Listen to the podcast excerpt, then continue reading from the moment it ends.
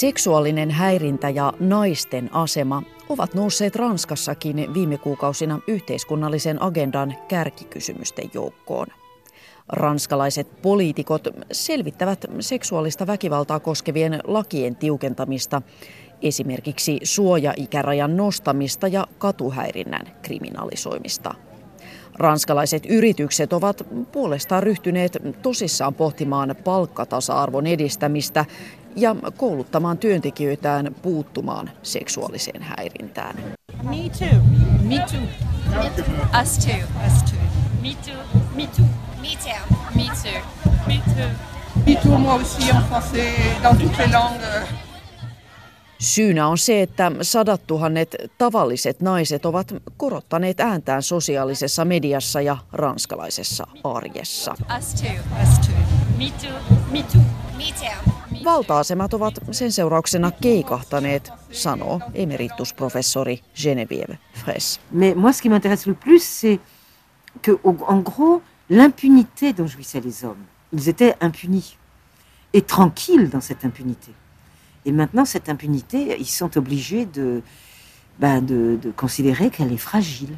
Minua kiinnostaa miesten koskemattomuuden mureneminen.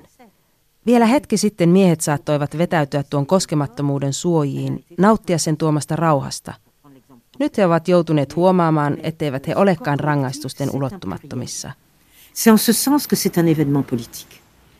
Et non pas euh, simplement donc un fait divers 69-vuotias Fresh on julkaissut lukuisia kirjoja ja esseitä feminismin historiasta.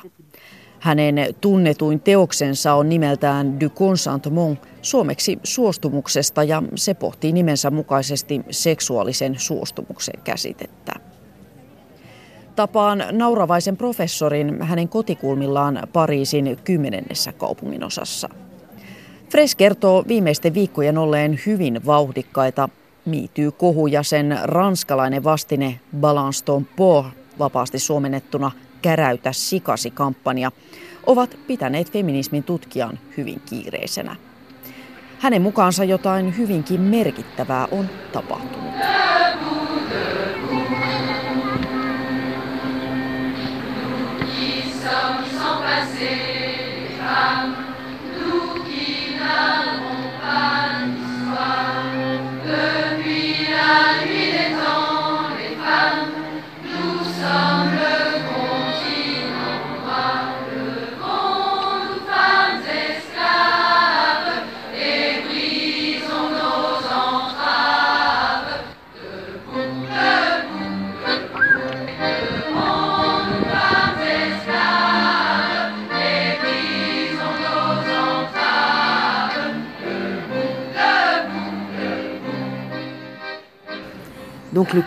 parce que les violences à l'encontre des femmes, on les connaissait. La lutte pour euh, criminaliser le viol, elle a été faite en 1981, pour prendre l'exemple français. Mais, mais euh, ce corps collectif, c'est un pluriel. Tajusin heti, että kyseessä on tapaus, tapahtuma, joka tulee jäämään historiaan. MeToo-keskustelu ei ole mikään anekdoottiseksi jäävä pikkuuutinen naisten tai miesten elämästä, vaan historiallisempi purkaus. Minä itse olen tutkinut demokratian ja sukupuolikäsitteiden historiaa ja niiden kehittymistä viimeisen 300 vuoden aikana. Ranskassa, kuten muuallakin Euroopassa, naisten asema on parantunut vähitellen. Ranskan suuren vallankumouksen jälkeen naiset saivat kansalaisoikeudet. 1900-luvun puolivälissä poliittiset oikeudet. Etenkin Euroopassa keskityttiin sitten naisten taloudellisten oikeuksien edistämiseen ja lopulta naiset saivat tasa-arvoisemman aseman myös perhepiirissä, esimerkiksi sukunimilain myötä. 2000-luvulla ympyrä ikään kuin sulkeutui, sillä tasa-arvokysymyksiä ja naisen asemaa koskeva lainsäädäntö oli kehittynyt varsin kattavaksi. Toki parannettavaa riitti, mutta lainsäädännön keinoin tehtävä tasa-arvotyö oli saavuttanut jonkinlaisen lakipisteen. Samalla havahduttiin eräänlaiseen tyhjiöön. Tajuttiin, että lakeja ja säännöksiä riitti, mutta ihmisten käytös ei noudattanut niitä. Lait eivät siis riittäneet todellisuuden muokkaamiseen. Niinpä keskustelu siirtyy sukupuolta koskevien stereotypioiden muuttamiseen ja niiden tunnistamiseen.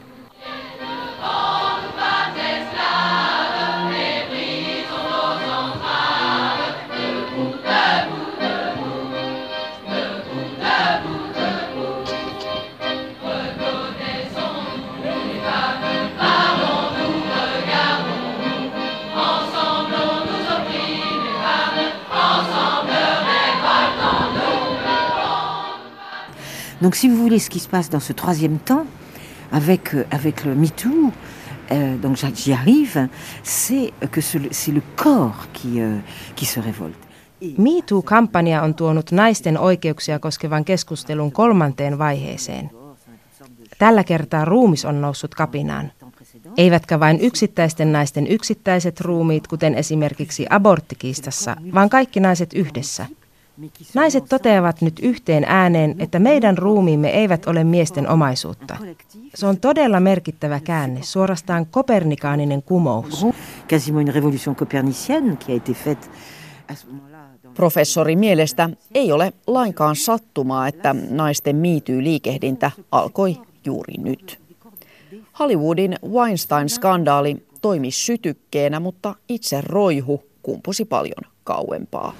Moi, je pense qu'il se révolte pas seulement, comme on a pu le dire, parce qu'il y aura des réseaux sociaux qui permettent de faire des liens entre toutes les femmes, mais aussi parce que les femmes qui vont se révolter Sanotaan, että kyseessä olisi sosiaalisen median mahdollistama liikehdintä, mutta tosiasiassa kyse on paljon muustakin. Naiset ovat nousseet äänen, sillä se on heille taloudellisesti mahdollista, ensimmäistä kertaa historiassa. Naiset, kuten minä, joka olen voinut tehdä feminististä tutkimustyötäni vuosikymmeniä valtion tukemana. Minulla on mahdollisuus sanoa, että tuo käytös ei ole oikein, ja yritän muistaa sanoa sen ääneen myös muiden naisten puolesta. Ce sont des femmes qui savent qu'elles ont quelques moyens d'indépendance économique. Uskon, että naisten laajempi taloudellinen itsenäisyys, riippumattomuus on mahdollistanut tämän liikehdinnän.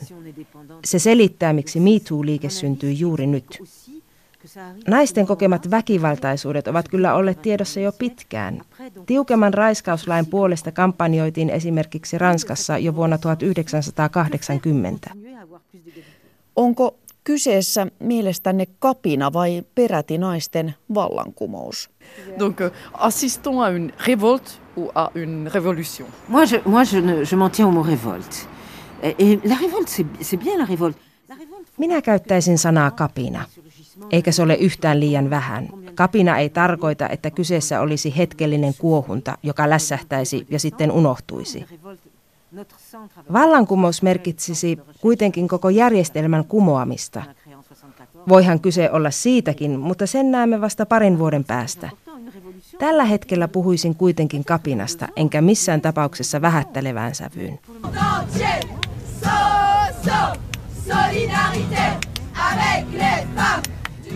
MeToo-liikehdintä on ollut erityisen voimakasta kulttuuripiireissä, kuten juuri elokuva-alalla Suomesta Hollywoodiin.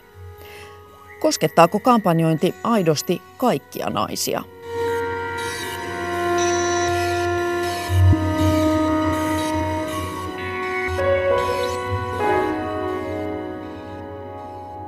Alors, moi j'aime beaucoup cette question parce que non, alors, non seulement ça concerne toutes les femmes, mais ça concerne aussi tous les hommes. Et pourquoi j'aime cette question Parce que quand j'ai vécu euh, la lutte pour l'avortement, quand j'ai vécu la lutte pour la parité... Pidän tästä kysymyksestä, sillä MeToo-liike koskettaa tosiaan paitsi kaikkia naisia, myös kaikkia miehiä. Ranskan kaksi aiempaa feministien käymää merkittävää taistelua, joita olen itse todistanut, koskivat aborttioikeutta ja tasa-arvon edistämistä vaalien ehdokasasettelussa. Nämä keskustelut rajasivat kuitenkin joitain ryhmiä pois. Lesboystäväni kannattivat tietenkin aborttioikeutta, mutta asia ei välttämättä koskettanut heitä henkilökohtaisesti. Eivätkä kaikki naiset halunneet kansanedustajiksi, vaikka kannattivatkin tasavertaisempaa mahdollisuutta siihen. MeToo-liikkeen myötä olen päässyt todistamaan ensimmäistä kertaa elinaikanani ilmiötä, joka koskettaa ihan kaikkia, miehiä ja naisia. Me kaikki olemme tehneet MeToo-kuohunnan myötä eräänlaista omaa elämänkerrallista työtä ja käyneet läpi omaa henkilöhistoriamme ja ahdistelukokemuksiamme, julkisesti tai sitten hiljaa mielessämme.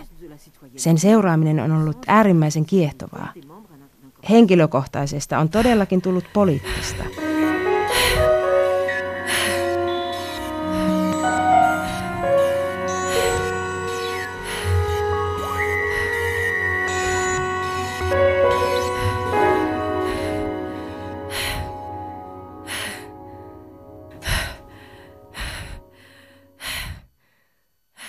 Täällä Ranskassa on kuitenkin kuulunut myös soraääniä.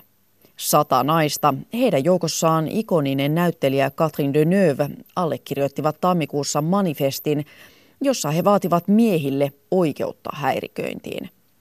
Ärhäkkä teksti sai valtavasti kansainvälistäkin julkisuutta ja sen tulkittiin kertovan MeToo-liikkeen Ranskassa herättämästä vastareaktiosta. Mitä ajattelette tästä Deneuvin ja kumppaneiden sanomalehti Le Mondissa julkaistusta vastamanifestista? Bah, vous savez, le, le 20 minutes m'avait interviewé le jour même, le, le journal Le Quotidien, et j'avais dit ces deux choses, j'avais dit c'est une ritournelle. Minua pyydettiin kommentoimaan tekstiä heti sen ilmestyttyä. Sanoin tuolloin ja ajattelen yhä, että kyseessä on eräänlainen ikivihreä kertosää, historian saatossa jatkuvasti toistuva keskustelu. Uskon myös, että nämä manifestin allekirjoittajat edustivat vähemmistöä sitä itse tajuamattaan. He ovat naisia, joilla on valtaa ja aika poikkeuksellinen elämä. Kaikki tavalliset nuoret naiset, joiden kanssa olen jutellut, ovat manifestin kirjoittajien kanssa eri mieltä. Heillä on häirinnästä aivan eri kokemus. Mutta mitä tulee ikivihreyteen, niin kirjailijat pohtivat näitä kysymyksiä jo 1800-luvun alussa – Tuhoaako ystävyys rakkauden ja tuleeko sukupuolista liian samanarvoisia ja sitä myötä liian samanlaisia? Toisaalta jo moni Ranskan vallankumousta edeltävä filosofi ajatteli, etteivät feminismi ja liberaali seksuaalisuus sulje toisiaan millään muotoa pois. Kaikkiaan on hieman hupaisaa, että manifestin allekirjoittajat esittivät nämä pohdinnat kovinkin uutena ajatuskulkuna. Tekisi mieli sanoa, että tutustukaa historiaan, lukekaa vanhoja tekstejä. Se auttaisi ehkä ottamaan vähän etäisyyttä koko MeToo-keskusteluun, jolloin ei ehkä tarvitsisi heti rynnätä kauhistelemaan ja päivittelemään kamalaa liikettä, joka tappaa seksin. Minä käytän mielelläni metaforaa maitokattilasta. Kun maitoa keittää, sitä läikkyy hieman yli kattilan. Kauhistelijat keskittyvät tuijottamaan kattilasta ylikeittyviä pisaroita, eivätkä varsinaista asiaa, eli kattilassa kiehuvaa maitoa. Minun mielestäni kannattaisi pyyhkiä maito levyltä ja jatkaa ruoanlaittoa. Muuten tukahdutetaan poliittinen keskustelu itse asiasta, seksuaalisesta häirinnästä.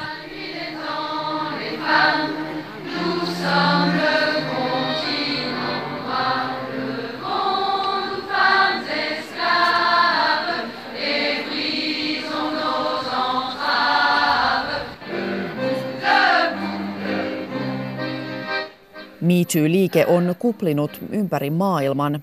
Varovaista liikehdintää on ollut Intiassa, Kiinassa ja jopa Arabimaissa. Äänekkäämpää se on ollut Pohjois-Amerikassa ja Euroopassa. Erityisen vilkasta keskustelu on kuitenkin ollut juuri täällä Ranskassa. Miksi? Alors, ben la France, vous savez, il y, y, a un paradoxe en France, c'est-à-dire que d'un côté, on a une forte euh, mobilisation, et de l'autre, on a une puissance de ce que j'appelle la symbolique masculine qui est incroyable. Ranska on paradoksaalinen maa. Meillä on vahva feministinen liike, mutta toisaalta miehinen valta on täällä hyvin lujaa. Siksi ehkä päitä ei ole paljon pudonnut ja ranskalaiset kulttuuripiirit ovat pysyneet kohuilta pääosin suojassa. Miehinen symboliikka on siis Ranskassa erityisen vahvaa. Olimme esimerkiksi yksi viimeisistä maista Euroopassa, jossa naiset saivat äänioikeuden. Samalla myös naisten poliittinen liikehdintä on ollut meillä pitkään vilkasta, ja sitä selittää ennen muuta intellektuellien vahva perintö. Important parce que le milieu intellectuel aussi est assez euh,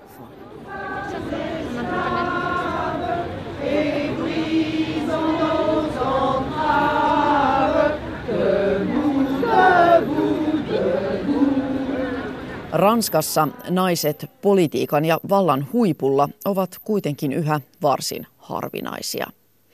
Yksi muutamista on kansainvälisen valuuttarahaston IMFn johtaja, Ranskan entinen valtiovarainministeri Christine Lagarde.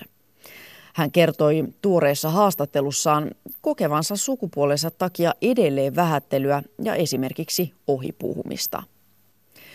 Onko mielestänne yllättävää, että näinkin kovassa asemassa oleva asiantuntija, kuten Lagarde, joutuu tänäkin päivänä todistelemaan pätevyyttään? Je veux dire, moi ça me choque pas qu'elle dise ça, parce que euh, moi je le vois aussi.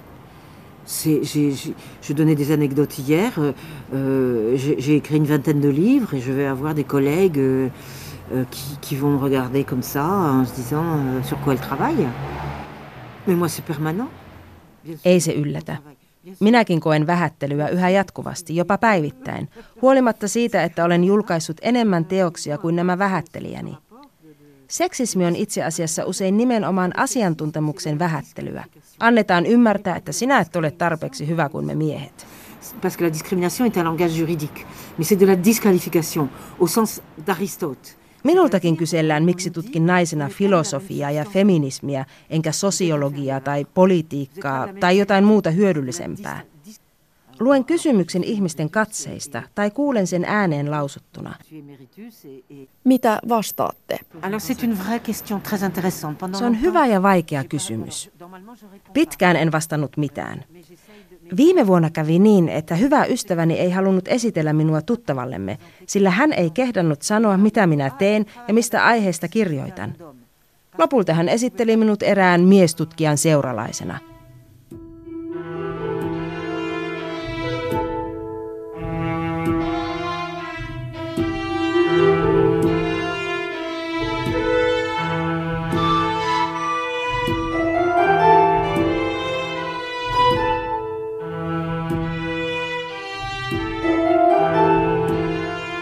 Nyt pyrin kuitenkin puhumaan näistä tapauksista.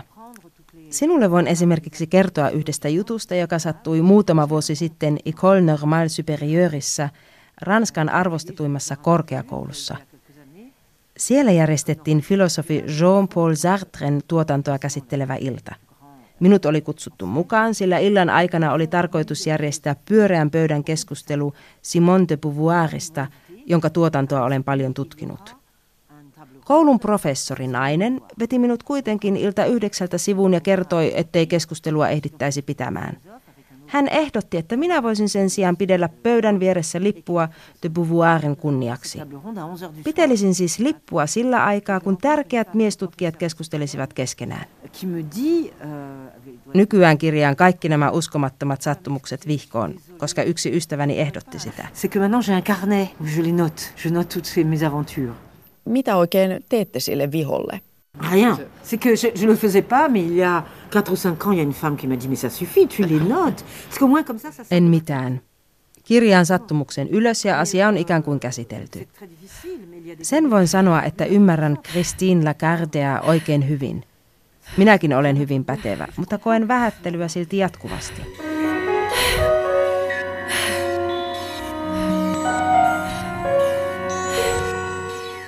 Luuletteko, että tämä asia tulee muuttumaan, että tulevaisuudessa naiset voivat tehdä työtään joutumatta todistelemaan pätevyyttään ja että he voivat matkustaa metrossa ilman kähmintää?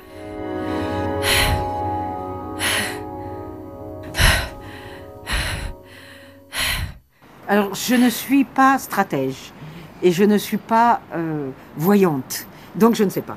Siihen en osaa vastata, sillä en ole strategi, ennustaja tai poliittinen analyytikko. Minä olen pikemminkin seismografi.